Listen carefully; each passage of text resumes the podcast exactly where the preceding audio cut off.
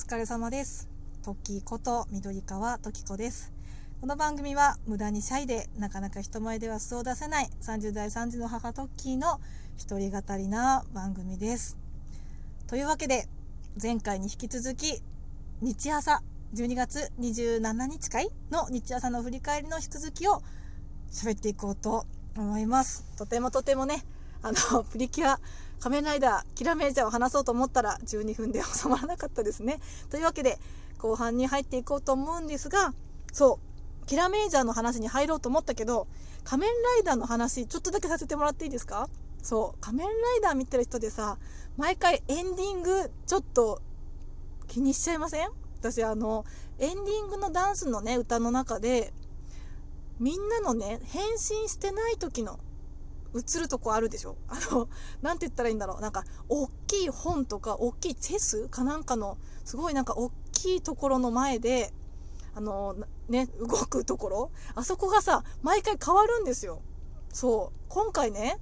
みんなに裏切られたと思われて裏切り者って言われて一人ぼっちになっちゃったトーマくんが本当にそのエンディングのあのミュージックビデオっていうのかな？ところで一人ぼっちでいて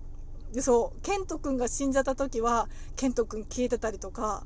なんかねあやっぱりそうでしょみたいな なんかなんかねそんな感じの私毎回エンディング注目してしまうので多分ねこれ仮面ライダーあるあるかもしれないんですけど私と同じようにエンディング結構しっかりあのー、なんだろう目を皿にして見ちゃうよっていう人がいたら ネギボタン連打とかで教えてもらえたら嬉しいです。そう仮面ライダーのエンディングね。私あの今回の東京スカパラダイスオーケストラさんの CD ねちょっと買おうかなと思ってます。CD で買おうかあの Amazon Music とかでダウンロードしようかちょっと今迷ってるんですけどベルト持ってないのでライドブック付きをね買ったところで何もなんないじゃんって旦那には言われたんですけどいいじゃんライトブックだけ持ってってもみたいなことをね ちょっと考えながら思ってたので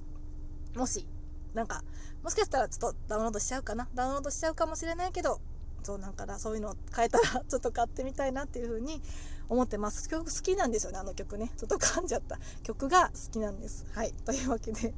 続きキラメージャーをね。ちょっと熱がこもるとやっぱり早口になるのかな？人っていうのはね好きなものを語ると早口になるんでしょうね。というわけでちょっとここから一息ついてゆっくり時間もたっぷりあると思うのでキラメージャーについて振り返っていこうと思います。はい。今回のキラメージャー。まあなんと言ってもね。キラメージャーはね脚本がいいのかな？なんか毎回ねあいい話だなって思いながら私はキラメージャーを見ている感動もするし面白いなって笑わせてもらうしなんかすごい絆とかなんかそういう描写がすごくうまいなっていう風に思いながら うまいなっていうかね見てる時はそんな余裕ないんですよ。もう感動してうーみたいな感じで。思うんですけどよく旦那とかがぼそっとねやっぱキラメイジャー脚本いいよねとかって言うとまあ確かにって思いながら後々冷静になって確かにいいいい本書いてるよねみたいなちょっと偉そうに言うとね思うのでなんかほんと毎回いい感じに感動をもらったり勇気をもらったりっていうそんなキラメイジャーになってますね。ここだけの話なんですけど私キラメイジャーについて会社の 3分間スピーチでちょっと小声になっちゃいますけどおしゃべりしたんですよ。こんなこと言ったら会社の人が万が一聞いてたら見バレしちゃうんですけどもう本当にキラメージャーのチームワークとジュール君の新しいリーダー像っていうのかな。みんなをこう信じてでみんなからこうね慕われてるそんなリーダー像がすごく素晴らしいなと思って 勇気を出してキラメージャーに対して話したんですけどなんかね難しいですよね。こう受けるような話をするっていうのは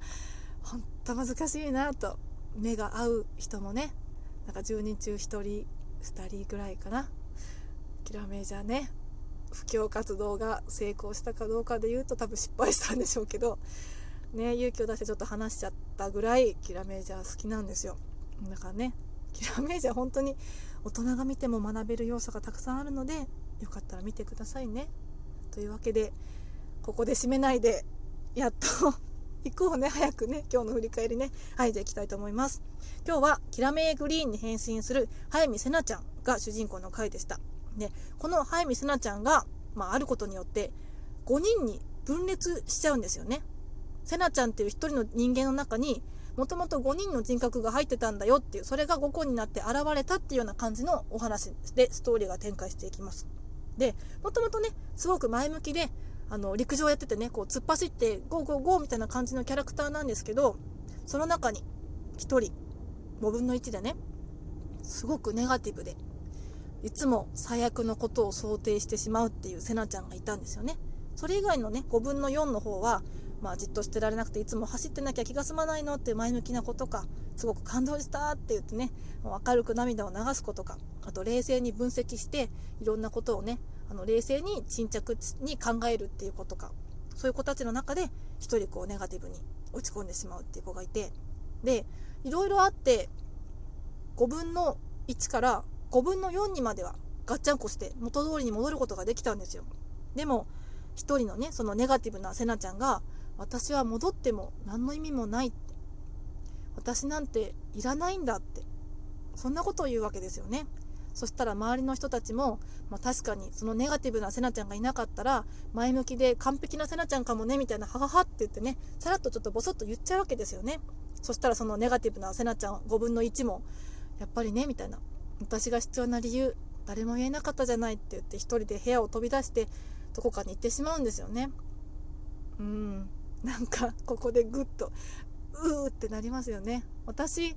あの自分が5分の1になったら5分割されたら多分5分の3ぐらいそういうネガティブな時がいるんじゃないかなっていう人間なんですよ。だから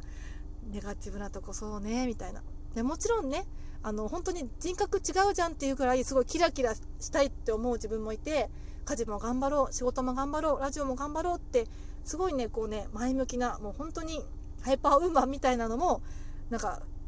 ほんとちょこっと5分の1もいないかなぐらいいるんですよ。だからなんかそういうね一人の人間の中にいろんな人格がいて当たり前なんだなっていうのもまあ思わせてくれたっていうのもあるしやっぱりねネガティブな人は言っちゃいけないのかなってでもそこでね私はいやそんなことないよってちょっと思っててでそしたら実際ねその後あのキラメイピンクを演じてるキラメイピンクに変身するあのさよちゃんがねそんなことないよってしっかり言ってくれるわけですよね。万が一こんなことが起こるかもしれないっていう最悪のことを想定してるからよしって覚悟を決めて突っ走れるんだよと。そういう人がそういう頭がねそういうところがあるから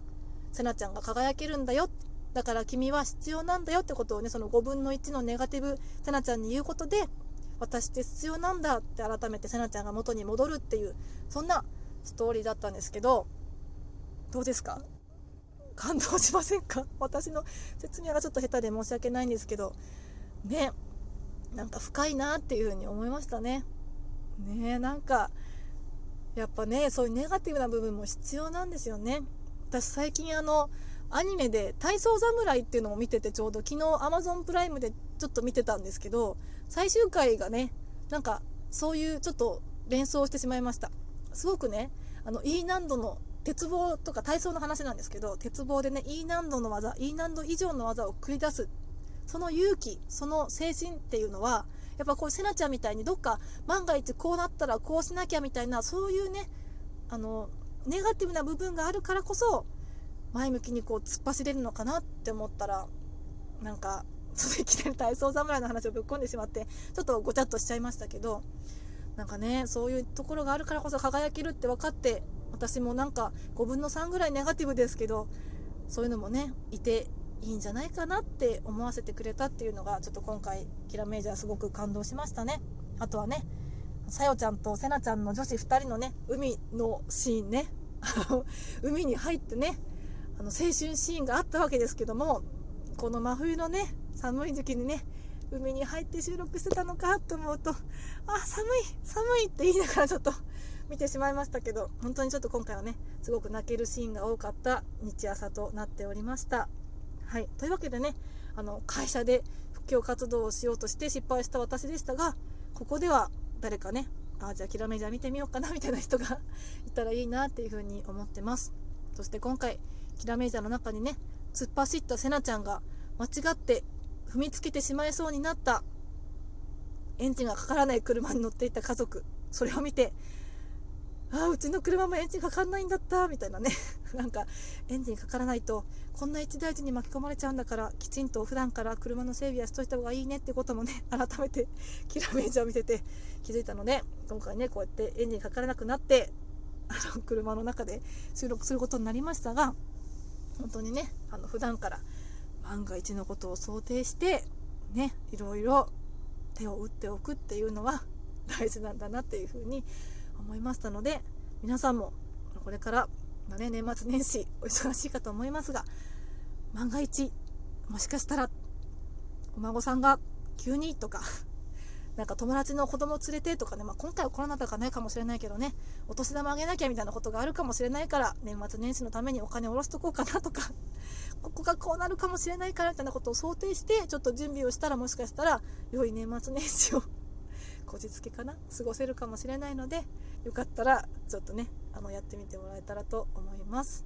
はい。それではちょっとだいぶ自己満足なトーク2本立てとなってしまいましたが私は毎回こうやって日朝に元気をもらって毎週1週間を乗り切っております。なので来週お正月ということで日朝がなくて大丈夫かなとちょっと心配しておりますがそれはそれで一生懸命次の1月10日会だったかなの日朝を楽しみに生きていこうと思っています。はい。それでは皆様今日もお疲れ様です。